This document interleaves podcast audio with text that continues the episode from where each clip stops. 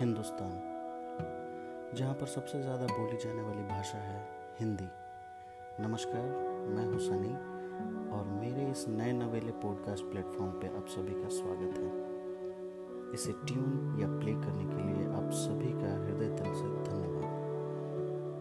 यह मेरा पहला एपिसोड है और मैंने मान लिया है कि मैंने ले लिया है पंगा। अंग्रेज़ी की भाग दौड़ में हिंदी पॉडकास्ट बाप रे बाप। चलो ऑडियो फ़ाइल बनाया तो बनाया, पर लिसनर को ढूंढ पाना। उफ, ये दो लाइनें याद आ जाती हैं। ये इश्क नहीं आसान, बस इतना समझ लीजिए कि आग का दरिया है और डूब के जाना है। ये लाइनें हिंदी पॉडकास्ट पे काफ़ी सटीक बैठती है।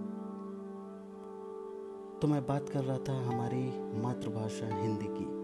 आंकड़े कहते हैं, भारत की लगभग 43 प्रतिशत जनसंख्या हिंदी बोलती है।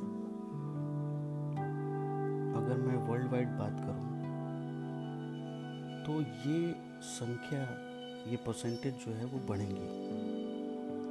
विडंबना ये है ताजुब ये है कि करोड़ों की जनसंख्या हिंदी बोलती हो, जिस देश में, उस देश में ही हिंदी के साथ सौतेला व्यवहार किया जाता है।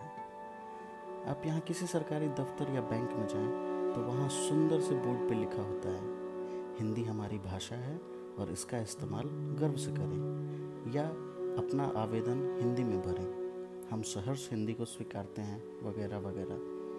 पर उसी बैंक के किसी कर्मचारी से हिंदी अंग पद्धति में खाता संख्या भरने को कह दूँ तो शायद वो ना भर पाए। मेरे खुद के परिवार में, मेरे रिश्तेदार में, मेरे छोटे भाई बहन हैं। जिन्हें कभी कोई नंबर लिखवाते समय उनसठ, उनहत्तर, उनासी या नवासी बोल दूँ तो रुक कर बड़े ही आश्चर्यचकित नज़रों से देखते हैं और बड़े ही प्यार से पूछते हैं, भैया, ये उनहत्तर में फिफ्टी नाइन होगा या सेवेंटी नाइन? हिंदी दिवस के भाषणों में हिंदी को बचा के रखने की कस्में तो खाई जाती हैं। हिंदी पढ़ने वाले छात्रों में कमी जो है, वो दिन पर दिन देखी जा रही है। इस विषय पर चिंता जताई जाती है। हिंदी को बचाए रखने के भाषणों में हिंदी के विषय पर चिंता जताई जाती है। बुद्धिजीवी कहते हैं, हम हिंदी को हमेशा जीवित और ज्वलंत रखेंगे। और मेरा सवाल होता है, कैसे? क्या वैसे ही जैसे हमने संस्कृत को जीवित रखा है? किसी आर्टिकल में मेरे एक मित्र ने पढ़ा, Sanskrit is a dead language. भाई साहब भड़क गए। बोला, डेड लैंग्वेज? कैसे भाई? संस्कृत में समाचार अभी भी आते हैं दूरदर्शन पे। तो क्या शताब्दी बाद हम हिंदी को वैसे ही जीवंत रखेंगे जैसे हमने संस्कृत को जीवित रखा है? हमारे यहाँ हिंदी, अंग्रेज़ी, भोजपुरी, ये सभी भाषाएँ नहीं हैं। क्लास है क्लास। अगर आप इंग्लिश बोलते हैं तो फ़र्स्ट क्लास। अगर आप शुद्ध हिंदी में बात करते हैं तो सेकंड क्लास। और अगर भोजपुरी या कोई अन्य भाषा का इस्तेमाल अगर आप करते हैं तो आपकी श्रेणी जो है वो थर्ड क्लास की होगी। तीसरे दर्जे में होंगे आप। हिंदी साहित्य का अच्छा ज्ञान रखने वाले लोग भी जब हवाई जहाज़ या ट्रेन से यात्रा कर रहे होते हैं, तब उनके हाथ में अंग्रेज़ी उपन्यास या इंग्लिश स्टोरी बुक आप बहुत ही आसानी से देख सकते हैं। ऐसा नहीं है कि हिंदी साहित्य लिखने वाले अच्छे लेखक नहीं हुए बल्कि वो इंग्लिश नोबेल बुक या स्टोरी बुक साहित्य नहीं, उनकी क्लास को बताती है। आप दिल्ली के चांदनी चौक के पास नई सड़क चले जाइए। आपको कहीं ना कहीं एक पोस्टर या बैनर लिखा हुआ मिल जाएगा, जिसके ऊपर लिखा होता है, हिंदी साहित्य दो सौ रुपये किलो या ढाई सौ रुपये किलो। लोग ले जाते हैं। प्रेमचंद शरद चंद हरिवंश राय बच्चन दिनकर या दुष्यंत कुमार को खरीदते हैं। पर जब सफ़र की बात हो तो हाथों में फिफ्टी शेड्स ऑफ़ ग्रे या कम से कम चेतन भगत की इंग्लिश नॉवेल तो चाहिए, क्योंकि वो हमारे क्लास को दर्शाती है।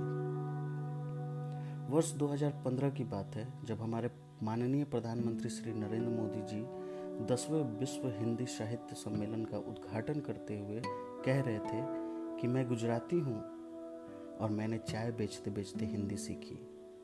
और ठीक इसके उलट हमारे युवाओं का मानना है कि हिंदी सीख कर काम ढूंढा तो कहीं चाय ना बेचना पड़े।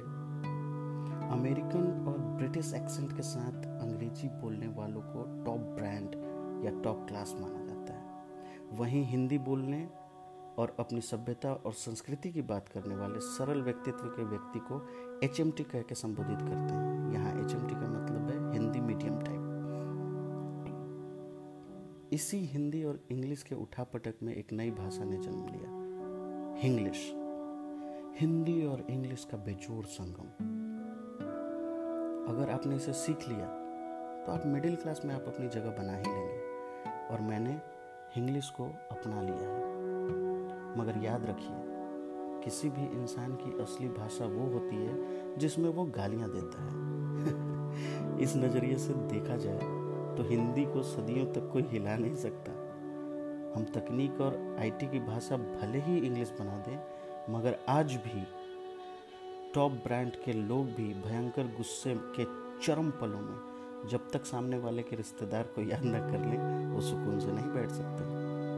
खैर, अब हिंदी पॉडकास्ट बनाने का पंगा लिया है तो लिसनर भी मिल जाएँगे। स्टीव जॉब्स ने अपने बुक में एक बार ज़िक्र किया था कि वॉल्ट डिज्नी ने एक बार कहा था it's kind of fun to do the impossible असंभव काम को करना मज़ेदार होता है। तो क्यों ना करें? करके देखें। और क्यों डरें कि ज़िंदगी में कुछ ना करेंगे? कुछ ना करेंगे तो तजुर्बा करेंगे। आज के मेरे इस पहले एपिसोड के लिए बस इतना ही। और जल्द ही एक नए नवेले टॉपिक के साथ आप सभी के पास मैं उपस्थित होऊँगा। नमस्कार, धन्यवाद शुभ रात्रि